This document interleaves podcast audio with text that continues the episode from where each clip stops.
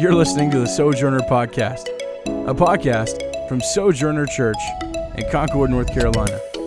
If you'd like a little bit more information about Sojourner, visit www.sojourner.church. All right, my friends, let's go ahead and dive into this week's message.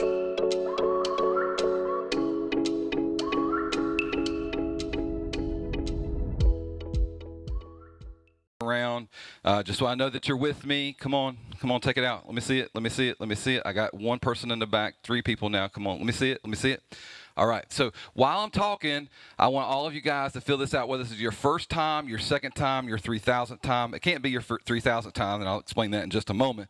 Uh, but uh, please just fill out all the information that you're comfortable. If you're new with us and you haven't gotten a gift, please let us give you a gift in the back. My friend Stefan will be back there, and there are a bunch of bags right there that you guys can receive a free gift. But make sure you fill this out, and we're going to receive an offering at the end of the service.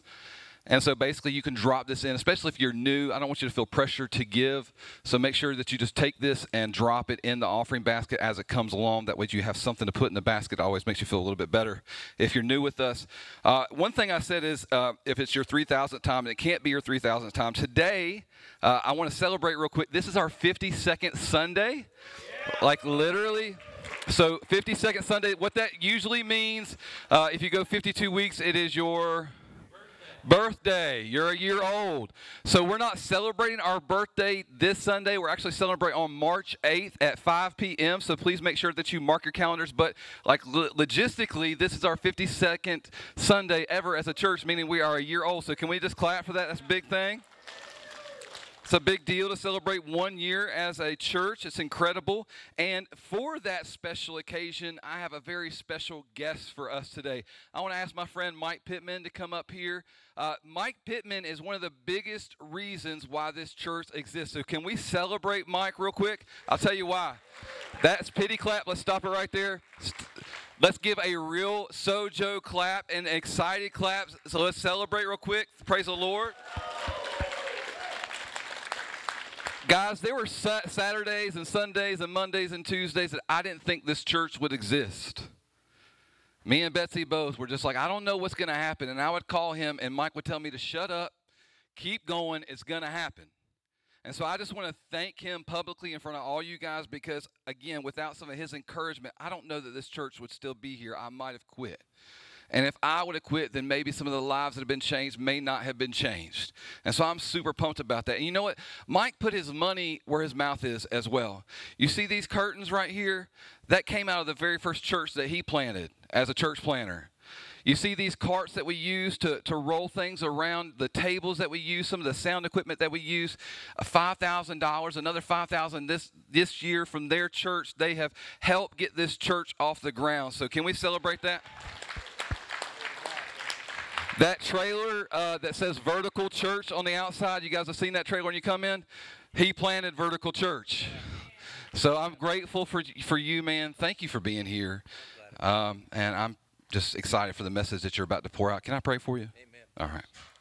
God, thank you for my friend. Um, thank you for the ministry that he has. Thank you for the ministry he's gotten to me. To believe in me when I didn't even believe in myself, God. You know, sometimes we all need that person that says, You've got this. Just keep pressing on. And so thank you, Mike, for doing that for me many, many times. Um, God, as he brings this message today, I know that he's poured over it. He's texted me 16 times at least saying, How do I say this? or What do you want to say here? And all those things. So I thank you that his heart is for our church. And so, church, I want you to know that his heart is for us as a church and as individuals. So, Lord, as he pours out this message, I thank you for that. And Jesus, I just pray that you'll empower him and thank you ahead of time that you will. In Jesus' name I pray. Amen. Amen. Now, one real quick, real quick. All of our kids are going to go back with Miss Tanya now. So if you're a kid uh, through fifth grade, you guys can be dismissed to go hang out with Miss Tanya. I think she's got a water slide back there for you guys or something like that. Not really, guys. I'm just joking. I want to go to the water slide. Is is where I want to go. Hey, what's up, Sojo? How y'all doing today? Yeah. Yeah, man, I'm glad to be in the house with you guys and uh, for the opportunity to be here uh, with you today. We, uh, my wife Kina's here with me this morning. Um, 30 years this year that, that we have been married. And uh, amen. Yeah. Yeah, man. Um, which is which is awesome that she would put up with me for 30 years like that. And uh, so, what a blessing it is for us uh, to be able to be here. We were here one year ago today, came to the very first service that you guys had, and Corey's right. We do believe in Sojourner. We do believe in what God is doing here. Man, it, it's just exciting to be uh, in the house. How many of you that are in here this morning were here on the first Sunday, just so I could get a glimpse? Yeah, like like like less than half the room, and that's that's what I'm talking about. Like I want to see that, and I'm always encouraged by that. So uh, part of uh, uh, what Corey talks about, you know, in in uh, my belief for you guys, uh, I, I have the privilege of leading the church planting team for North Carolina Baptist, which is uh, part of an organization that your church is an affiliate with, and, and we all work together. I think it's always funny sometimes. Uh, I know people used to would come to my church, and every once in a while, when I would talk about us being a Baptist church, they'd be like, like they'd come up to me after the service, they go, "This is a Baptist church." Be like, be like, yeah, why? And they were like, this ain't like any Baptist church I've ever been to, you know, because because lots of us growing, if you've been in the South for a while, you know, we're um, we don't look this does not look like an average baptist church. Let's just say that. Amen? In a lot of ways. I mean in so so much. I mean just the way that you do church is different. Um, you know just just where you came from was different. And you know when i look around the room the diversity of this room is incredible and i love that man and and you know that amen let's celebrate that that's what I'm talking about. So, man, I, am just excited again to be here with you. Uh, I am a, a church planter. Um, even though I work, I work for North Carolina Baptist. My, my heart, I, will always be a church planter, regardless of uh, what my position is. And had the privilege of founding Vertical Church back in 2011, and uh, Vertical became was one church that we started in 11.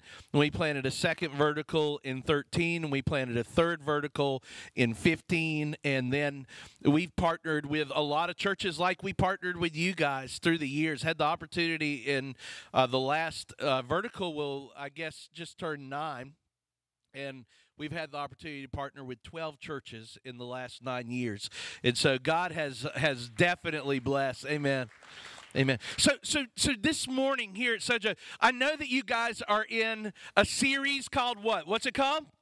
The taboo. And and you know, you guys have been talking about things as a church um, that that people just don't like to talk about they don't like to talk about them honestly. Like they'll talk about them, but they don't talk about them in the honest way. I mean, uh, you know, we've been talking about, especially in church, we we've talked about sex and we've talked about marriage. Uh, you know, money. All of these things are uh, when when you talk about them in an introspective, honest, like looking inside of yourself way. Uh, it's one of those things that people just don't they don't talk about, which is what makes them taboo. And we don't like talking about the things that that these things because they're areas they're private, right? Don't don't press in on me on that because I don't really want to talk about it. And the reason is is because we want everybody else to think that we got it all together. Can I get amen somebody, right? And I want to tell everybody, you know, I don't want you to know that that I got some things that are messed up. But can I tell you something this morning? None of us got it all together. Can I get amen, right? I mean, we don't have to pretend, and, and I want you to hear that this morning. None of us have it all together. As a matter of fact, most of us are pretty jacked up, especially me, right? I mean, I mean, we're, we're jacked up, and, and but but here's here's the truth, and I want you to hear this and understand this, and you probably hear this from Pastor Corey a lot. It's okay not to be okay, but it's not okay to stay that way. It's okay not to be okay. But it's not okay to stay that way. We, we don't want you to hang out in the area where things are jacked up. Man, we always want to be growing. We want to be improving. We want to be fixing stuff that is jacked up, right? And so, you know, what I'm jacked up in today, hopefully a year from now, I won't be jacked up in, right? I'll have other things that I'll be work, working on that I'm jacked up with. And, but it's okay not to be okay, but it's not okay to stay that way. It, it, it's not okay that so many people are addicted to pornography. It's not okay for that to happen. It, it's, it's not okay that so many people are broken sexually because of decisions and issues that they've had through the years. It's, it's not okay to be that way. It, it's not okay that more than 50% of marriages end in divorce. And by the way, that includes the church. It's not okay. Hey, in the, those 50% of, of marriages that, that people are do stay together, statistics say that 30% of them are like roommates, more like roommates than they are uh, a couple. So it's not okay. And, and today, it, it's not okay that you and I live in the wealthiest nation ever in the world, but most of us are living paycheck to paycheck we have no savings. And for those of us that are believers, it's not okay that we usually give more money to our mobile phone provider than we do to the kingdom of God. I mean, it's not there's there's something that's that's messed up a little bit. And here's why I say that. To believers, Matthew 6 21, this is what Jesus said. He said, Where your treasure is, there your heart will be also. Where your where's your heart? where your treasure is. That's what Jesus said. And, and, you know, that statement in itself, when we think about that, for most people, that's a taboo statement because we don't want to talk about that and what Jesus said about that. And, and because for most of us, our treasure is actually in our debt or in trying to help ourselves feel better by, by getting some material possessions that we want in our life. That's what makes it taboo. So today we're going to talk, we're going to tackle the issue of money. And I, I, want you to understand something this morning. Jesus had a lot to say about money.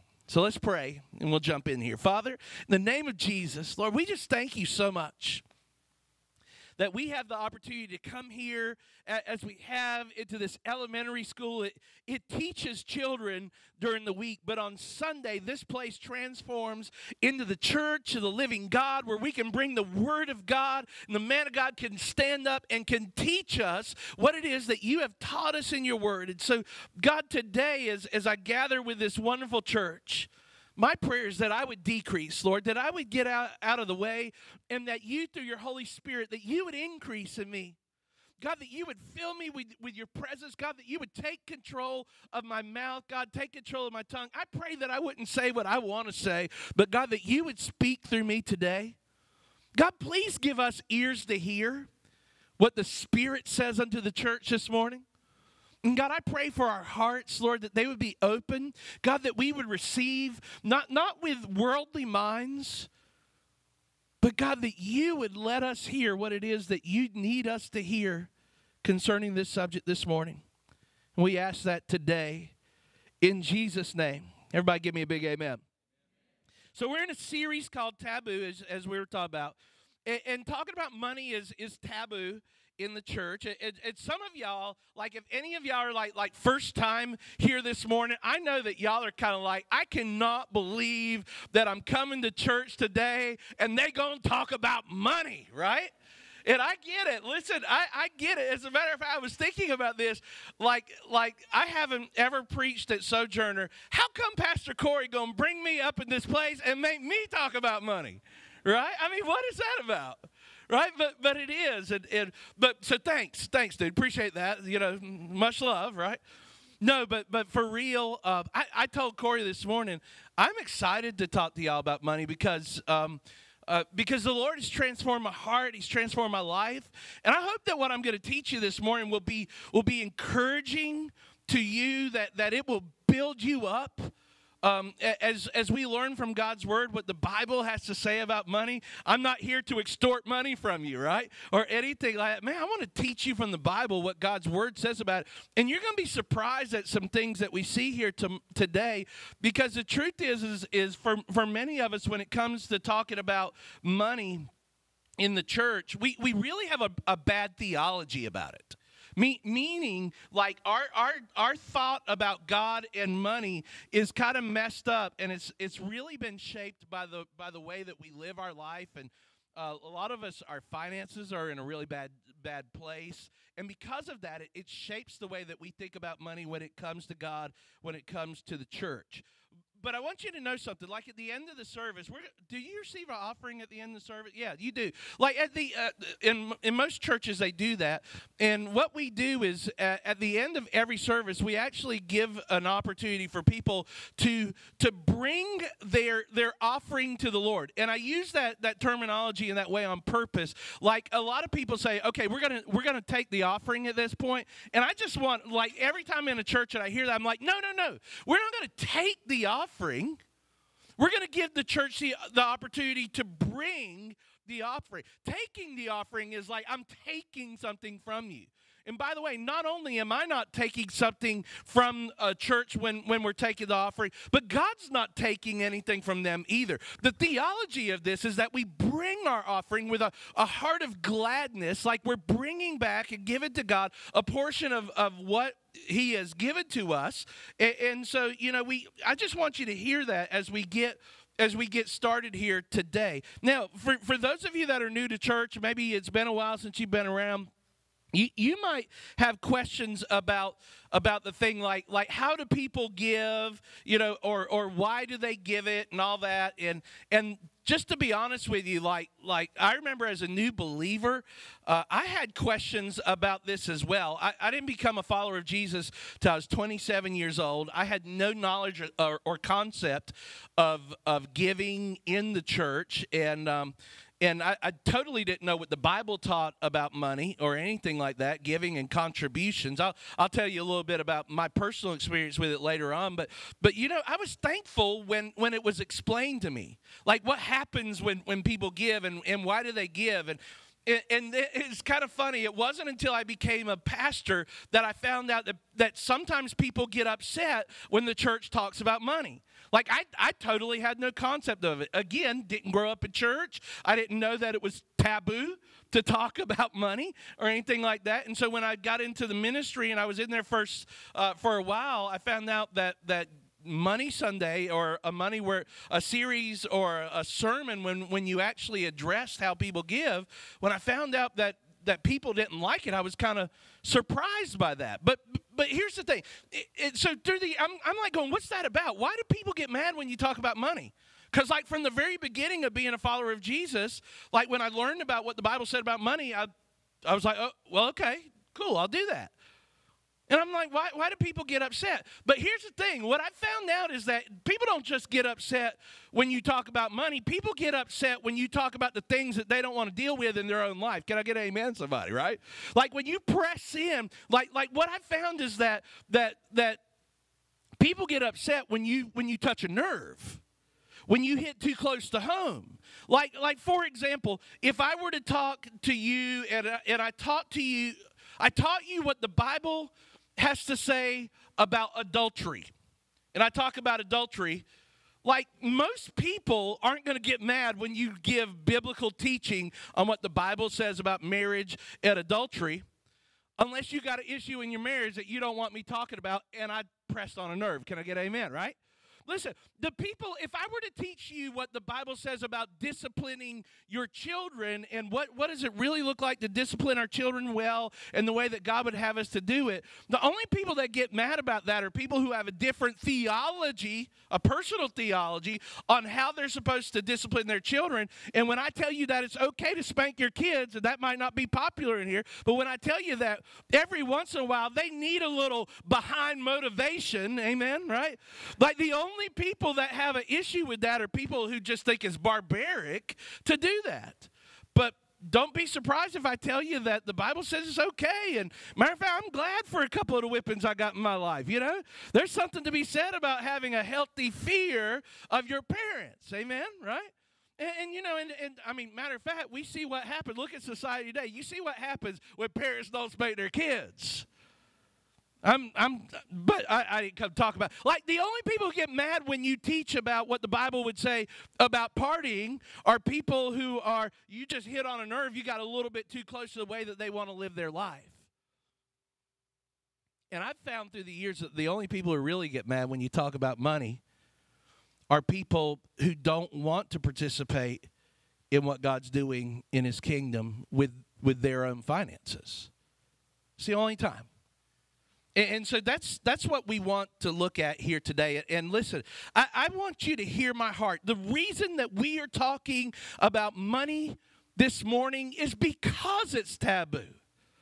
And, be, and, and, and the reason that, that we bring that before you today is because so many people struggle with their finances. If we don't want you to struggle in your finances, man, we want you to be free. How many of you want to be free? Amen? We want you to be free, and, and especially in the area of your finances. As a matter of fact, I want you to know that before we even get started, that we're not just going to teach you about what the Bible teaches about money, but at the end of today's message, we're going to give you the opportunity to actually do something about it. Meaning, we're going to give you the opportunity to sign up to be a part of a course that's going to help you to get your finances in order. Amen? right? We're not just going to teach you, but we're going to give you an application to give you a way to do something if the Lord were to move in your heart and your life today. Now, we, we want to help you to, to experience blessing in your life. Listen, here's what I know about Sojourner God is blessing you in so many ways. So many of you are being drawn to God. You're, you're being drawn to God. You're growing spiritually. Like, like you're you feel God pressing in on so many areas of your life. And, and I'm I want you to know that what I'm talking about today is part of that teaching. And, and I'm, we're going to see in Scripture today that your growth, this is a part of growing in your own life as well. So, Bible has a lot to say about money. Um, Jesus talked a lot about money. As a matter of fact, you might be surprised to hear this, but Jesus talked more about money in the four Gospels than he did heaven and hell combined. Surprising to anybody, right? I mean, literally, out of the 39 parables that the Lord taught us, and you know, parables are teaching stories where He would give us a teaching that was based on a life principle. Out of the 39 parables that He taught, 11 of those parables were about money. And, and, the thing, the thing about it, I don't think that Jesus talked so much about money because he was really that interested in money for money's sake. I, I think he was interested in it because just like today, people looked to money as an end instead of a means to an end people they, they had a wrong theology of money and jesus talked to it. You know they saw it as an answer. Instead of instead of seeing it as a resource they saw it as an answer to life's problems. Instead of it being a resource that can work through you in your life. So this morning we're going to look in our Bibles at Malachi 3. So if you have your Bibles, if you have a physical copy of God's word, you could turn there. Uh, most of you are going to go boop, boop, boop, boop. You're going to like bring up bring up Malachi 3, but for those of you that have your your Bibles, uh, actually, if you went to the beginning of the New Testament, the book of Matthew, and went to the left just a couple of pages, you'll find Malachi chapter 3 while you're turning there, let me let me set up the context of the passage that we're going to look at today. Because taken out of context, you might miss what I believe that God is trying to say to the church here today. And man, I don't want you to miss this. Um, I, I believe he he's saying this to all of us here today. Now, for those of you that are here this morning and you're not yet Christians, what I'm about to say is super important for you here. Like if you don't consider yourself a Christian, maybe you're pre-Christian or or maybe you used to go to church or something like that. The the truth is, I want you to hear me. Look at me and, and hear me today. I'm not really even talking to you here today. Not like like the the passage of scripture that I'm going to look at here today really concerns believers. And, and, it, and it really talks about how, how God utilizes these resources in their life. And matter of fact, I, I want you to hear something that Pastor Corey might not like me say it, but I'm just going to bring it to you because we're going to be real and transparent up in here. I want you to hear all of God's word here this morning. If you're not yet a believer, there is no spiritual expectation for you to give to this church or any church. Okay? So I am letting you off the hook here this morning. Like, what I'm saying is that if you're not yet a believer, you giving in the offering, even though it's appreciated, y'all, I, I need you to understand there is no spiritual benefit from, a, from somebody who's not a believer giving to the to the local church. Like what I mean is like in heaven if you give to the church and you're not yet a believer, God doesn't go it doesn't like come up on his screen goes boop, boop. okay they gave like like $25 put it in the good account like like when we get to heaven god's not looking at that that, that is not how the gospel works there is no spiritual blessing for the unbeliever in giving so I, I, want you to hear this. This is what I'm talking about today is mainly to believers. But for those of you that aren't believers, I here's what I, I pray. I pray that you would lean in to what I'm going to teach this morning because I don't believe that it's just helpful to believers. I believe it, it could be helpful to everybody in the house. And I want you to listen in on a conversation that I have with people who, who they have given their hearts and their lives to the Lord. And I want you to hear how, how all of this plays out. And you might just get a different picture of why we give and, and what we give. So so with that, you know, don't don't tune me out, man. Listen, listen to what we say, even if it's not particularly applying to you. So God gives this word to Malachi, um, and when He does, He's not. He he is He's speaking to religious people. So in today's context, he'd be talking to the church. And, and there, the overall theme of the book of Malachi is though these people were religious, their faith was quite dead right? They in other words they went through the motions. They they would like they didn't have the church because the church had not been evaluated or had not been established yet. But they these were people who would come to temple or they would come to a synagogue. They would come and they would participate. They they would attend. They would they would worship. They would sing. They would listen they would pray the prayers. They would listen to the teachings. And yes they would even give but but what we see in here is they were going through the motions and their heart wasn't in it. Like like you could do something and give something or participate in something and your heart not be in it. Amen, right? Right? I mean, you could you could do that and that's where they were.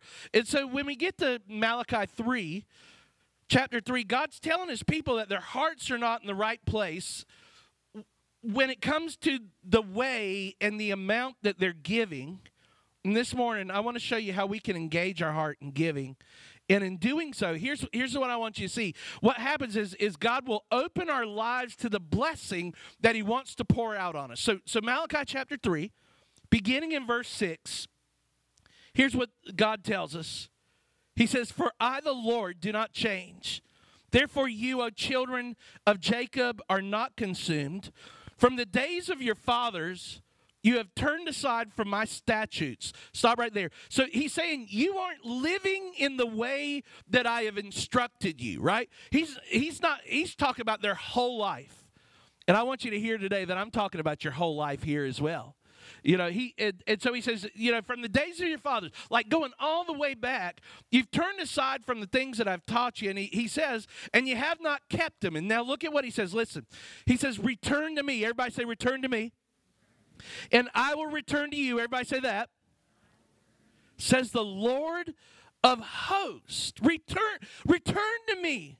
If you return to me, I will return to you. The Lord says, He says, but but but you say, God goes into one of these things where, you know, the people who'll be talking to you and and they'll they'll they'll be talking to you about something, then they'll ask a question, then they'll answer it. Like God starts doing this back and forth response with himself. He said, But you say, how shall we return?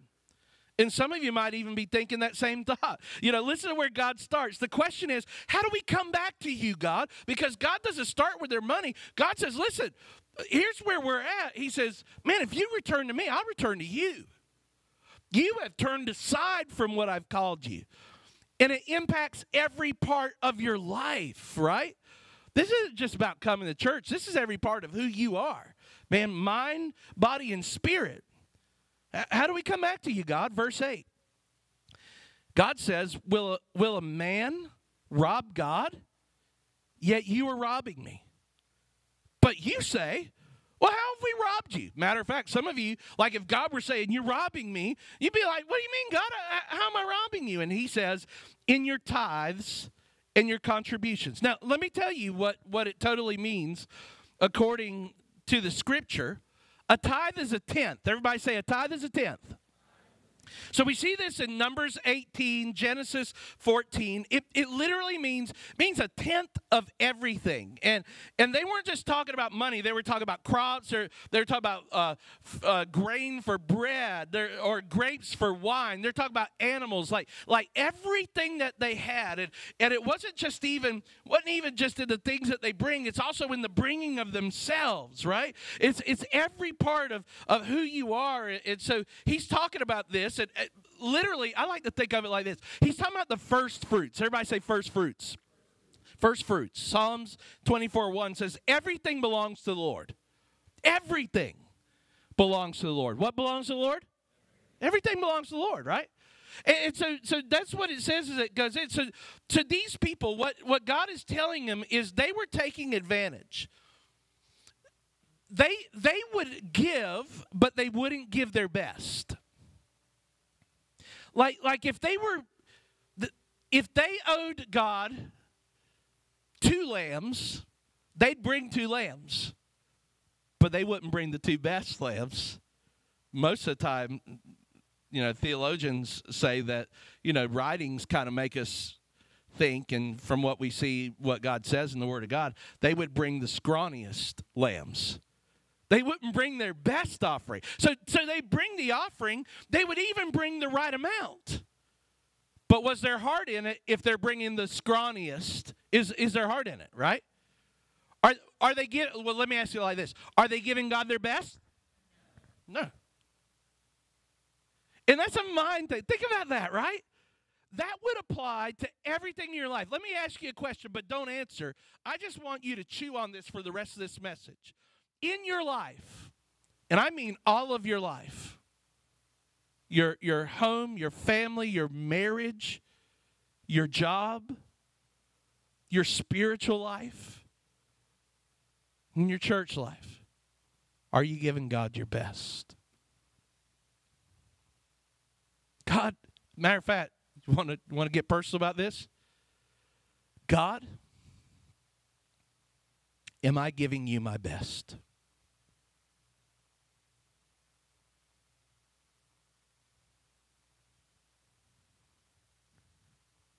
These people were not. And chances are we aren't either.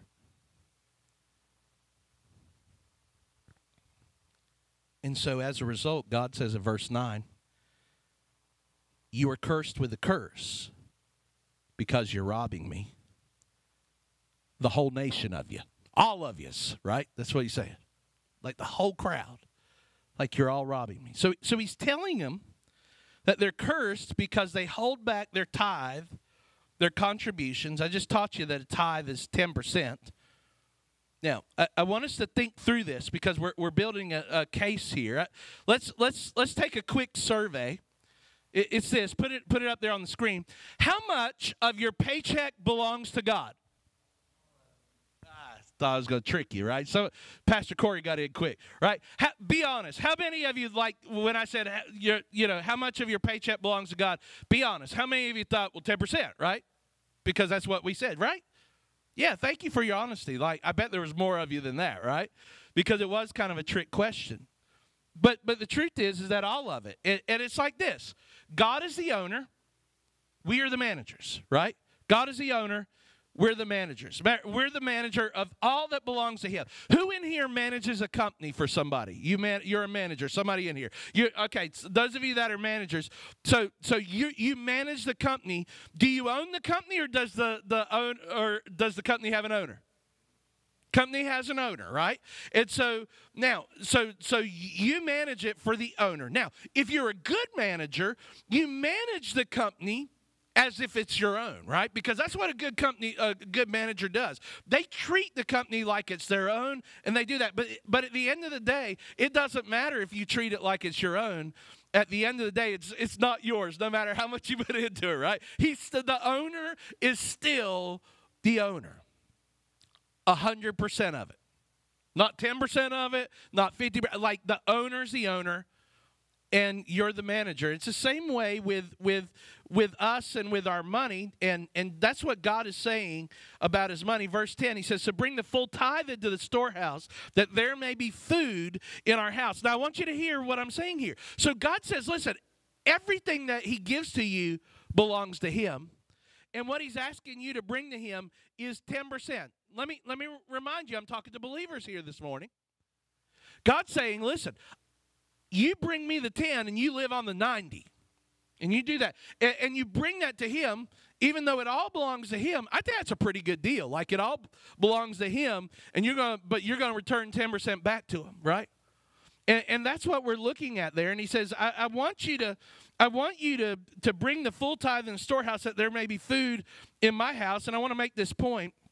Much of what they brought was food. They they dealt in they dealt with food. They bartered food. You give me eggs, I give you milk, and that was the life that they live in. You know, uh, they they weren't just giving money. They gave of what they had. They would bring grain, and they would take the grain, and they would make bread from the grain in the house of the Lord. The the men of God that lived there, that was how they actually made their living uh, from the tithes of the offerings. God would take care of them through the tithes and the offering of the family when they brought that in. But but I want you to see something else. When, we're bringing of ourselves, when we bring it in, he, he's not just asking us to, to bring of our possessions, he's asking us to bring of ourselves. It's all of us. It's all of you. You are worth more than just that. Like, He wants these people to be a part of the work that was there. I like to think about it like this time, talent, and treasure. Everybody say time, talent, treasure. Your time, when, when, when, I'm giving of my time, what I'm doing is I'm giving, I, I'm giving a portion of my life back to Him and saying, God, how can you utilize me in, in your kingdom for the work that you have to do? So, God, I am giving my time back to you. For some of you, you gave of your time this morning to make this happen. How many of you realize that uh, everything that you saw walking in here this morning didn't just appear when, when they got here this morning? Like it was set up for, right? People came in and they gave their time, right?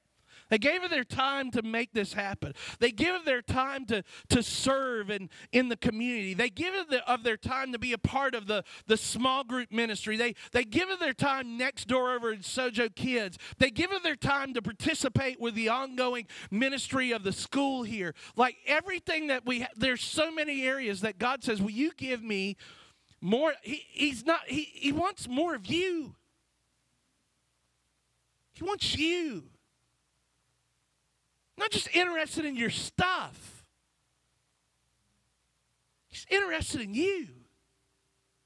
So we bring our time, we bring our talents to him. I mean, what are you good at?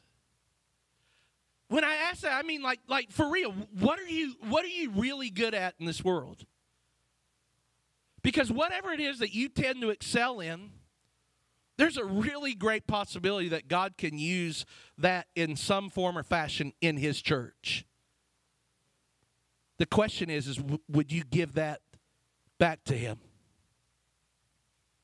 I remember early in my church planting that we had this really talented businessman and he was really good at at management and he he was an owner he wasn't a manager but he was a great manager a great great leader of people and all this stuff and man, we wanted him to press in on that side of our church because we we needed that. And he was like, man, I do that all week. All I want to do is I just want to come and set up pipe and drape on Sunday mornings. And that's literally all the dude would do.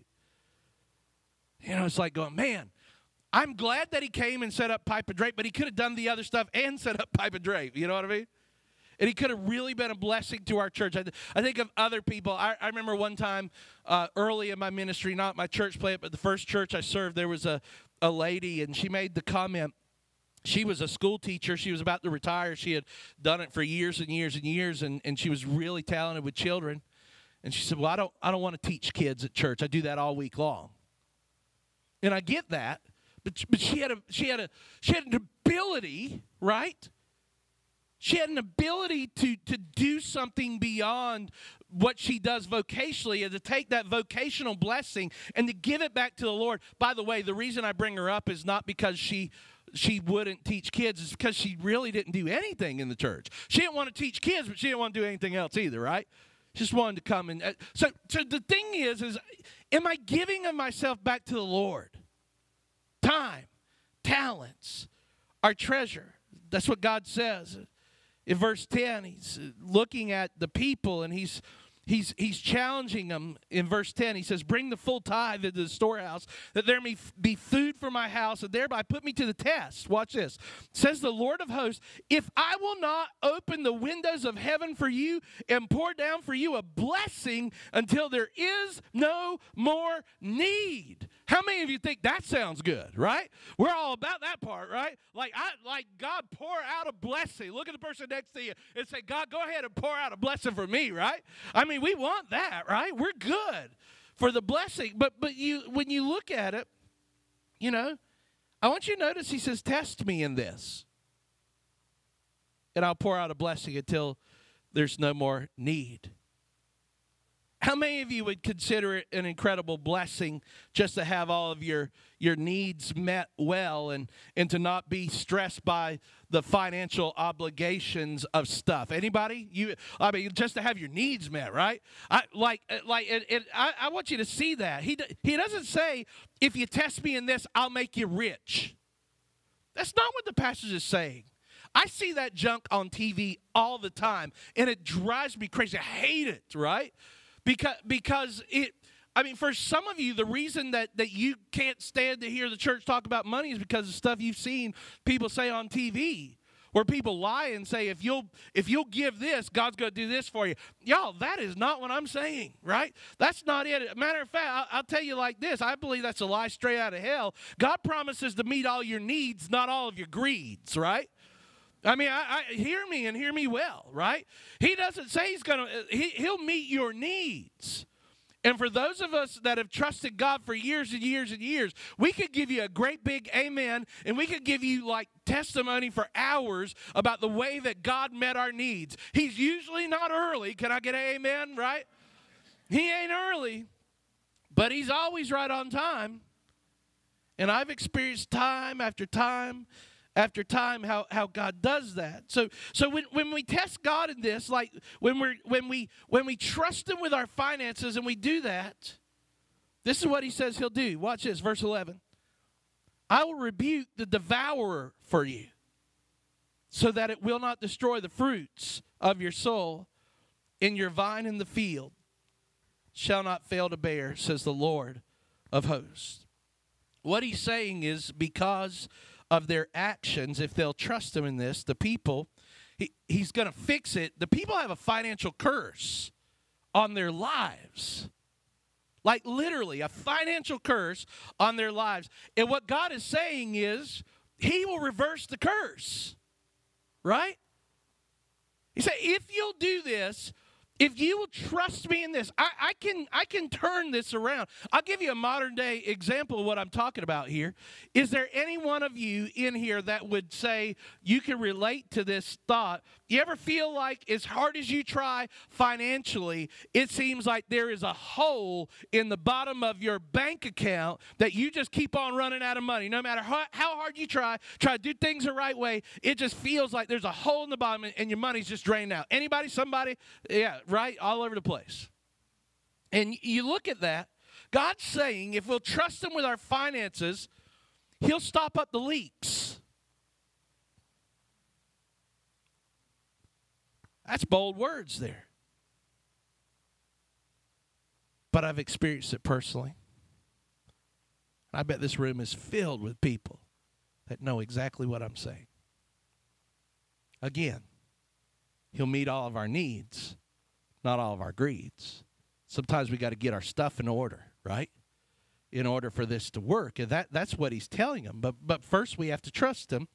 And he says in verse 12, if we do this, he says, then, everybody say, then. In other words, after this, all the nations will call you blessed, for you will be a land of delight, says the Lord of hosts. Is he saying that, that all the nations will call them blessed because of their stuff? No. they'll call them blessed because God is evidently with them.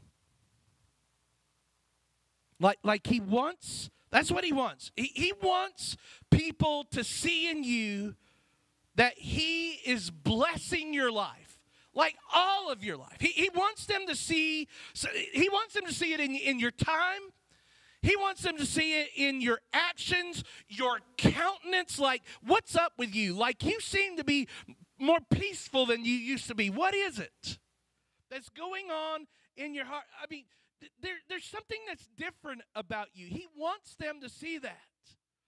He wants you to be able to give testimony about the way that He's changing and revolutionizing your life, like in every single part of your life. And eventually, He also wants them to understand through your testimony, your countenance, your peace, that He has revolutionized your finances. That He is at the core, at the center of your finances. I'm going to tell you that no marriage, no Christian marriage is complete without Jesus at the very center of that relationship. And in the very same way, no Christian relationship is complete without Jesus being at the center of their finances. Like in the same way that Jesus has to be at the center of your marriage, he has to be at the center of our finances. And y'all, let's let's just admit that that's super hard, right? That's hard. It's just not the way we've been trained to think. It's just a different like like it's a it's a whole different level of living this thing out for him. Now I have a huge huge huge point that that I have to tell you because I don't want you to miss the main point. Some people when they read or even teach Malachi chapter 3 the bottom line that people get from this is you better give to God or else your your finances are going to be you know cursed and, and everything. And you know all those things everything that I have taught you so far like it's it's there but I don't want you to miss the the main point of what God is saying here. It, it's not that. Matter of fact my, my wife is a third grade teacher and um, one of the hardest things about teaching children reading tell me if I'm wrong, is helping them to, to be able to figure out what the main point of the passage is, right? If they'll figure out the main point of the passage, that we could help them, we could give them some other things that we put in here that will help them to really do well in, in bringing out what it is that's coming from the story, right? There's a main point of this passage as well. When we look at this, the main point of the passage is not that some people are cursed because they're robbing God by giving their not giving their, their tithe and contributions. It, it's certainly in there, but I don't believe it's the main point. I believe the main point is found back where we started in verse 7. From the days of your fathers, you have turned aside from my statutes. In other words, you aren't living how he instructed and have not kept them. Return to me, and I'll return to you, says the Lord of hosts. Return to him, and he will return to you.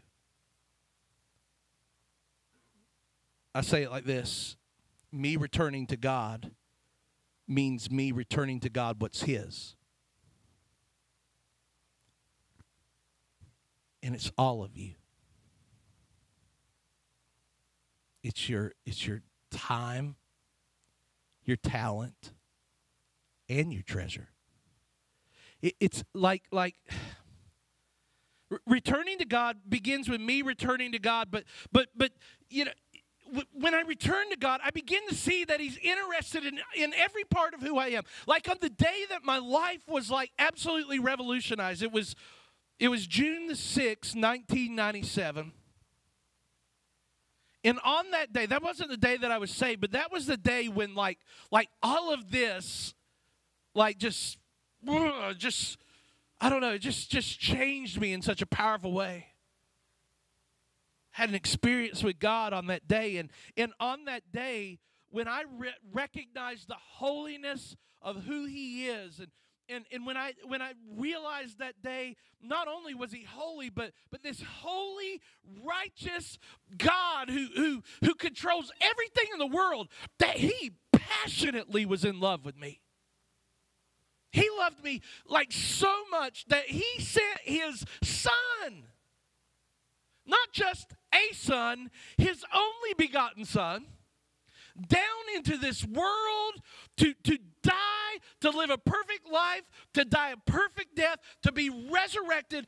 Everything that happened on that cross was for me. He would have done it for me, even if it was only me. And that's how much he loved me. And it was on that day as I realized that and I recognized that that he had a he had a plan for my life. And y'all, I recognized on that day that I, I wanted to give everything to him. And I remember on that day, I got down on my knees and I said, God, I give it all to you. Lord, Lord, I'm sorry. I've been trying to live my life the way that you would have me to live it. it you know, I thought that I had a plan for my life, but, but God, I recognize now you have a plan for my life. So, God, I give you my life. You already have my heart. But God, I'm giving you my life. I give you my life. I give you my, my family. I give you my job. I give you my resources. I give you my talents. God, I, I give you I give you my money. Lord, use me. Use me. Or do what only you could do in my heart, my life, and that day when I got up off my knees, like I was, I was changed. I was different. Like it, it was so life changing. I, I was, I like was going. Did I just get saved? I mean, like, like I was already saved, but it was that powerful. I called my wife. I said, I don't know what's happened to me, but just something has changed. I know what's ha- what happened to me. I figured out what happened to me. What ended up happening was I surrendered to God. And when I really surrendered to God, God just came into my life. He rushed into my life. He just took he just took control of every part of it. And, and I said, God, what do you want to fix? Listen, on that day, He freed me from my addictions. On that day, He freed me from my plans. That day, He filled me with His love. He made me see people in a different way. And I believe it was on that day that he began speaking to my heart about ministry. I didn't hear it clearly that day, but on that day I saw thousands of men surrendering their lives to God. And as I saw it, I just knew that what I was seeing is I saw thousands of men streaming out of the stands of the University of Tennessee football stadium. I, as I saw these men flooding onto that football field, I didn't know why, but I knew that something about what I was seeing it involved the rest of my life. And um, listen, re- returning to God means me returning to God what's His. It, and and you belong to Him. You belong. He wants all of you. You think I'm here to talk to you about your money? I'm here to talk to you about your life. Amen. Like like yeah, y'all can patty cake that all you want, but listen, at the end of the day, I need you to hear what I'm saying. Like, like I didn't come here just to talk to you about your money. God is not interested in your money if He doesn't have your life. Thank you for the one on the front row. But it's true. Like that's what I was saying. Like I was telling those of you that aren't believers, like like there is no spiritual benefit to you giving to the church if you haven't given your heart, your life to Jesus, right? It's great to do it. Good people do stuff like that, right? But good isn't what gets us into heaven. God is what gets us into heaven. Grace is what gets us into heaven. Jesus is what gets us into heaven, right? It's only Him. It's only by the cross. Amen. I'll just praise Him myself right up in here, right? Amen. Hey, listen. I, just want you to understand that, that what he wants to do is something beyond what, what you could do on, on your own. And, and I, I just want you to remember that, that every week here at Sojourner, we have people who are turning to God. They're taking next steps. They're taking steps towards Jesus. They're receiving Jesus and being baptized. You know, they're starting to serve on a Sojo team. They're, they're, they're, they are uh, getting involved in small groups. Some are working with kids.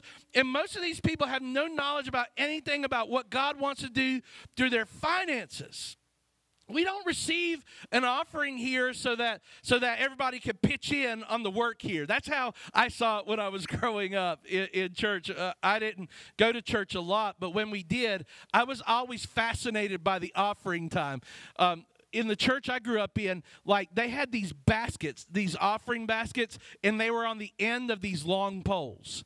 And they would walk down the aisles when they would they would it was the church was narrow enough that they could do like this and send the pole down and they could do that and they'd slowly bring it back for you to get. It's really cool like that right? It's like i was always fascinated by the offering time when they and after they gave the offer they would walk it up to the front and uh, uh, the priest would pray over it and then they would go and they would go into this little side room and i would watch these guys every week. I'd watch them take the money and go to the side room and one day i don't know i was just thinking about it and, and all this I said to my dad, I said, Dad, what, what do they do with the money when they go back there into that room? And he said, That's he said, I'm glad you asked, son.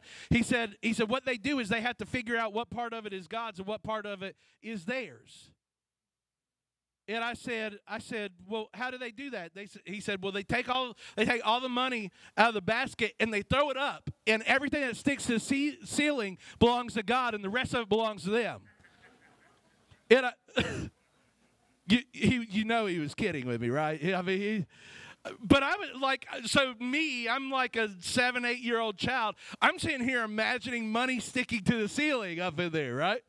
In, in all of this, but but it, but but I, I tell you that because it's kind of true. Like to an outsider who who views what we do here and and when we bring right, not not take our offering but when the church brings their offering to the Lord, a lot of times it makes people go, Yeah, but what do they do with that money? When they get it. And and I want you to know that that when you give to you participate in God's work here in Cabarrus County through Sojo. Right? You're you're impacting kids' lives like what is happening right now on the other side of these walls in Sojo Kids, where kids are learning about God and they're learning that Jesus loves them and they're getting it right now. Amen? That's what happens when you give, right? Like, like when you give, like, like there's so many things. Because you give, we're able to bless this school here that we meet in, right? And they they've received more than the blessing of the finance, you know, of us like paying to meet here. But you guys have blessed this school in different ways over the last year that you've been here. And I know that this school is blessed because Sojourner makes this place their home. Listen, because you guys give, we were able, just like you guys were planted by my church, because you give, your church was able to plant Multiply Community Church over in Monroe. Y'all remember Pastor Quintel Hill and, and that church over there? Man, they're doing great over there in Monroe. And that happened. that You were able to partner with them because you guys give. Because you give in the same way you partner with Multiply, you're going to pastor with Pastor Dan in Grace CLT, Grace Charlotte this year. And, and man, we're gonna we're excited about that, right? Not only that, but when you when you partner with Sojo to give, you partner with the Baptist State Convention of North Carolina. And here's why that's important. When when you do that, there's this cool thing called the cooperative program. And it, what it is, where when you give to this, we're we together are part of fueling the largest Protestant missionary organization in the world. Over 4,000 missionaries that are taking the gospels to the to the ends of the earth. And the reason that they're able to do that, it all comes through the cooperative program giving that you guys partner with us in here at Sojourner. Uh, and, and you know, it's just awesome. I, I, I need you to know that when you give, you're not just impacting this church, you are impacting the world. Can we give God a head clap of praise for that? I mean, that's what happens. Man, I mean, it's it's it's just not it's not just about us. It's it's not just about Sojo. It's about you and God. It's about what God is doing in your life. And I, I tell my church this all the time. I want you to hear the reason that we talk to you about things like this is because we don't just want something from you, we want something for you. For those of you that are believers, we don't just want something from you, we want something for you. And if we didn't think that it was important that you understand that God wants all of you, your time, your talent, your treasure, man, we, we would just go on and talk about things that you want us to talk about. We just teach messages that are, you know, just make you happy and you leave and you go, wow, I sure am glad. But I've just noticed through the years that a lot of people, they just don't know what happens when we give. Proverbs 3 9 and 10 says this. It says, Honor the Lord with your wealth and your first fruits in all of your produce. Then your barns will be filled with plenty, and your vats will be bursting with wine. And some of you are like, That's what I'm talking about, right? My vats bursting with wine. Yes, right? It, it, you know, but but there's a deeper truth to this. The verse doesn't begin, your barns will be filled with plenty, your vats will be filled with wine. It's honor the Lord with your what? And with the what? First fruits of all your produce. First. It's the principle of first. It's the principle of of you know, like and most of us don't think this way. Like when you get paid, we don't give to God from what's left over. When you give to God, we give Him first. Most don't do that. But that's what He would have, right? And when you're budgeting your time in your life, don't give them the leftovers. The reason that people struggle to serve in church, Corey, is because we don't give them our first fruits, we give them the leftovers. Right? The reason that talented people don't give their talents back to the Lord isn't because they don't have talent. It's because they don't give from it first and they're giving them the leftovers. I'm telling you, the, the, the principle is because you don't give first, you don't have anything left to give. But I think the principle that we see in what God is saying, trust me in this, is that if you'll give first, you'll see that He blesses your time. If you'll say, you know what, God, I'm going to give you this time in my life first, and you'll put it on the priorities. Instead of putting, listen, watch this. Instead of putting your kids first, parents, what if you put God on the schedule first? Now I'm meddling right now because because uh, there's hardly anybody in here that would say I put God before my kids, right? I would say God's marriage kids is is the right order. Right? That's hard. You have to wrestle through that. I think it's right. But the reason that we don't have anything to give is because we give them from the leftovers and we gave it all away first, we're not giving them the opportunity to multiply. When you give them first, you give them the opportunity to multiply. I'll give you a real, real quick example in my own personal life. I remember one day I was in a super huge rush, and I have to remember this all the time. Was in a super huge rush. I was about to run out the door to go to work and do the stuff, and, and all of a sudden it just kind of hit me man, you need to spend some some time with God. I said, God, I just don't have time to spend with the Lord, and I just felt deeply impressed by the Lord. You know, give this time to me. In other words, I wasn't practicing that day what I'm preaching, right? But I stopped. I stopped and I said, okay. I opened up that Bible. I spent a beautiful time with the Lord that I didn't have time to spend, right? and I did it. So I so I got to work late. I literally I could do that. It wasn't like I was like disobeying my, my boss or anything. I got to work a little bit late and I would work later because I got to work but I got to work late. And when I got to work late, I said, okay, let's let's get on the to-do list and i started doing all the stuff and everything that i had to do you know the things that were going to keep me from doing what i what i needed to do with god in the first place i started doing all the stuff and man next thing you know i had done everything i was supposed to do that day which i thought would be impossible as it was i got everything finished And I looked I looked at the clock at what time it was. Like I got into work, it was like 9:30 when I got into work. I looked at the clock, it was like 11:15. And I was like, "What?"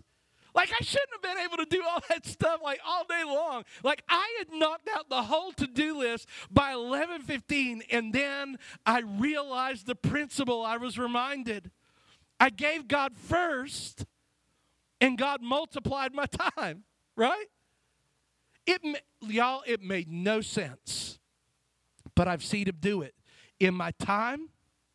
I've seen him do it in my talents. And hear me, I've seen him do it in my treasure. And we give it to God and we allow him to do what only he can do. You know, and, and at the end of the day, man, giving to God first increases our trust. Me returning to God means me returning to God what's his.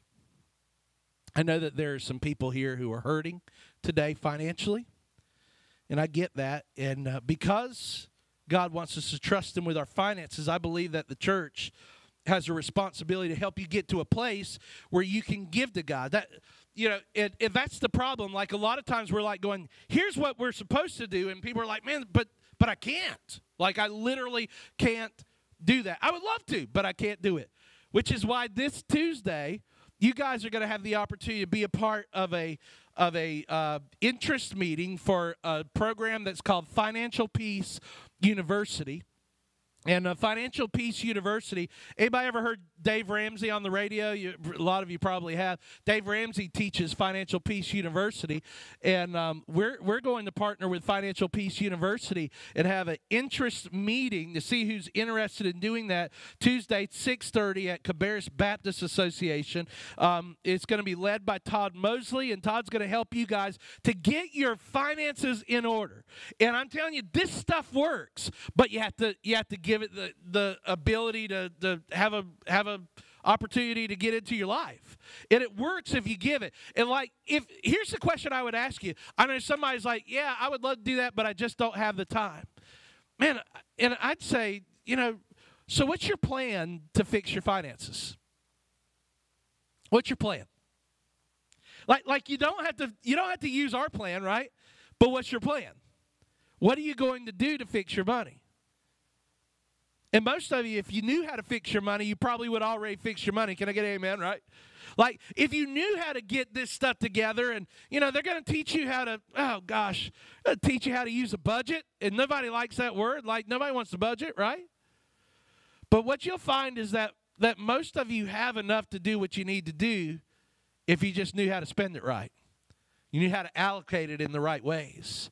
And that's what we want to do. We want to help you to do that. Dave Ramsey's going to help us get our finances back in order and show us how you can begin to get back to where you need to be with your money. I think that it's great that you guys are going to do that. And so, man, I, I, I hope that you'll take a part take part in FPU. So I, I, don't know about you. Just closing. I don't know about you, but but I want to be a giver. Like I, I continuously want to be a giver in my life. Not just a giver in church. I want to be a giver in every part of my life. Right? I want to give myself to people. I want to be able to give to people. I want to be a generous follower of Jesus. Wouldn't it be awesome to be in a place financially that that that you're able to, to say, you know, here I am, God, just use me however you want to use me. I mean, wouldn't it be awesome if, if a young person said, I want to go on a mission trip. Uh, could you help me? You say, I sure can help you. How much is it going to be? Oh, okay, let me just write you a check and just like be able to do that, right? I mean, wouldn't that be awesome to be able to do that? You ever see somebody who's in need and you wish you could help them, but financially you're just not in a place to be able to do that? Man, this is what we want to do. We want to help you to be able to get in a place where you can do what God wants to do. Young people are going to go to camp. You'll be like, man, I want to sponsor 10, right? Because my finance, I got my finances in the right place. When pastor needs a vacation, you say, here you go, pastor, I'm going to send you to sandals in Jamaica. Come on, somebody, right? I mean, like, you, you could just, right? You could just do that because God has worked in your money. And it, it seriously though, wouldn't it be awesome to just be able to bless people like that? I think we all would love to be able to be in a place where we could do that. And and here's the thing. I, I want you to hear this. I'm not asking you, I'm not putting it out here like like like we're just talking about some dream world. It's not what this is about. This could be a reality, I believe, for every single person in this place. Doesn't have to be a dream. That kind of living is not just reserved for people with great wealth. It comes to people who realize that they are rich. We live in the richest economy in the world. There probably isn't a person in here, hardly, who any place else in the world you would be considered wealthy.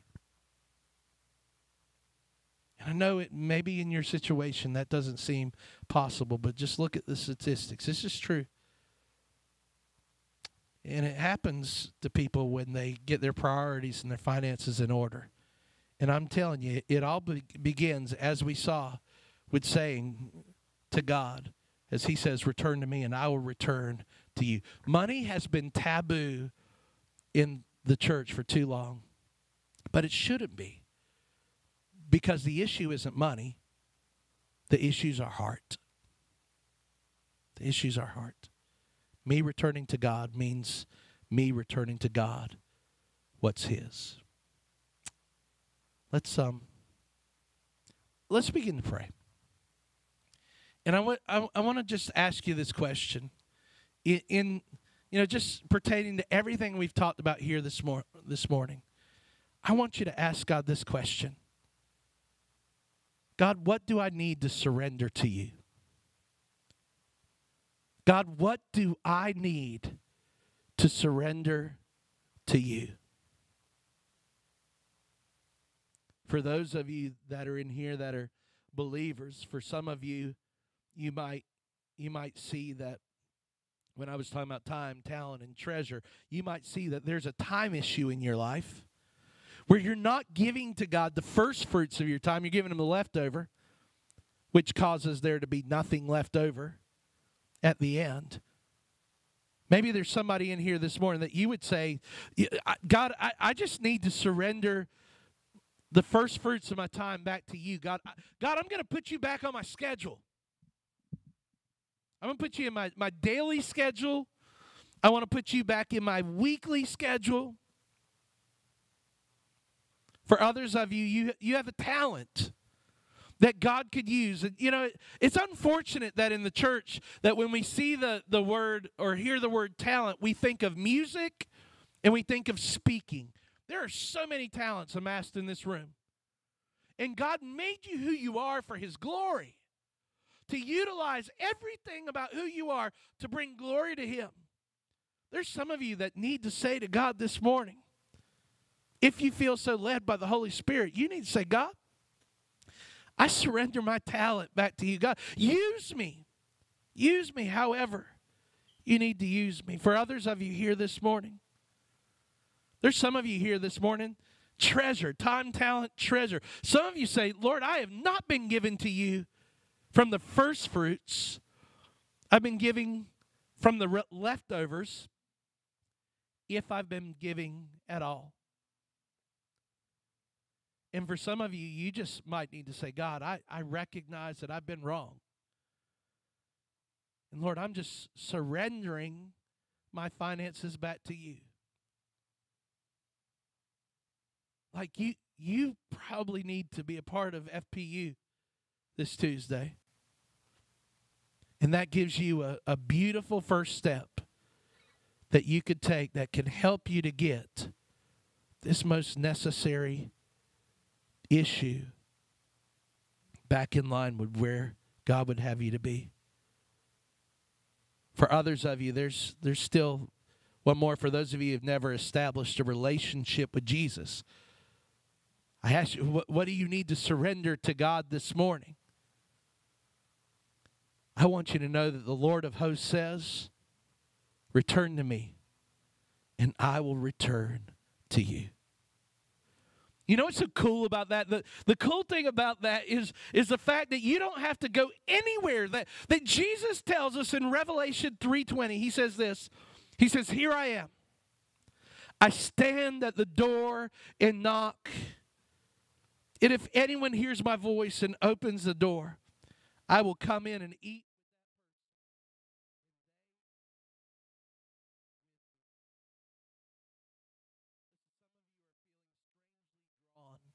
to God right now in this moment and I need you to know that Jesus, he's he's the one that gives us everything. Like everything in your life, it all comes to him as I showed you a few minutes ago. He lived a perfect life. He, he died a perfect death. He had a perfect resurrection. He's seated at the right hand of the Father, and He is here right now. He's knocking on the door of your heart. He wants to come in. Holy Spirit, I just pray that right now, in this place, in this moment, that you would show people your love, that you would show them your power, God, that you would draw us in and that we would say yes to you. Maybe there's someone here this morning that you just you're just ready to get things right with God. You've you've been running and, and you just you know, you're just not really sure where you stand with them. But there's a reason that you came here this morning. Maybe you came and when I started talking about money, you thought, oh my gosh, I came to church today and they're talking about money. Why am I here? You're here because you needed to hear this. God says to you this morning, Return to me, and I will return to you. Behold, standing at the door of your heart. I'm knocking. Will you open your heart and let me?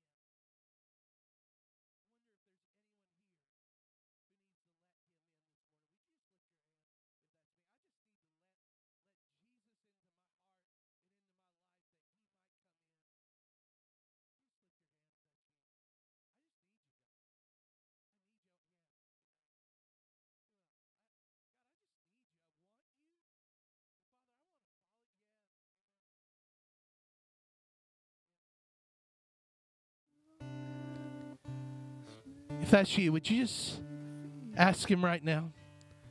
Say, God, today I, I come to you.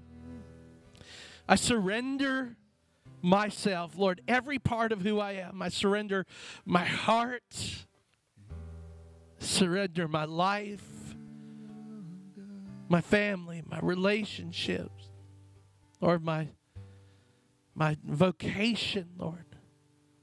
Lord, every part of who I am.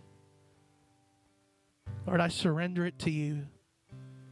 Jesus, I, I want to follow you. And so I'm turning from who I was, turning from my past, Lord. I turn to you. I want to follow you beginning right now for the rest of my life.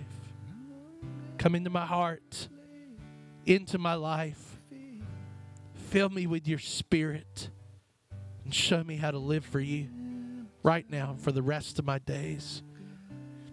In Jesus' name, I ask this. Father, I thank you for the way that you moved in this place this morning. Lord, be with us as we as we worship you to close out our service. Lord, have your way. In Jesus' name. Amen.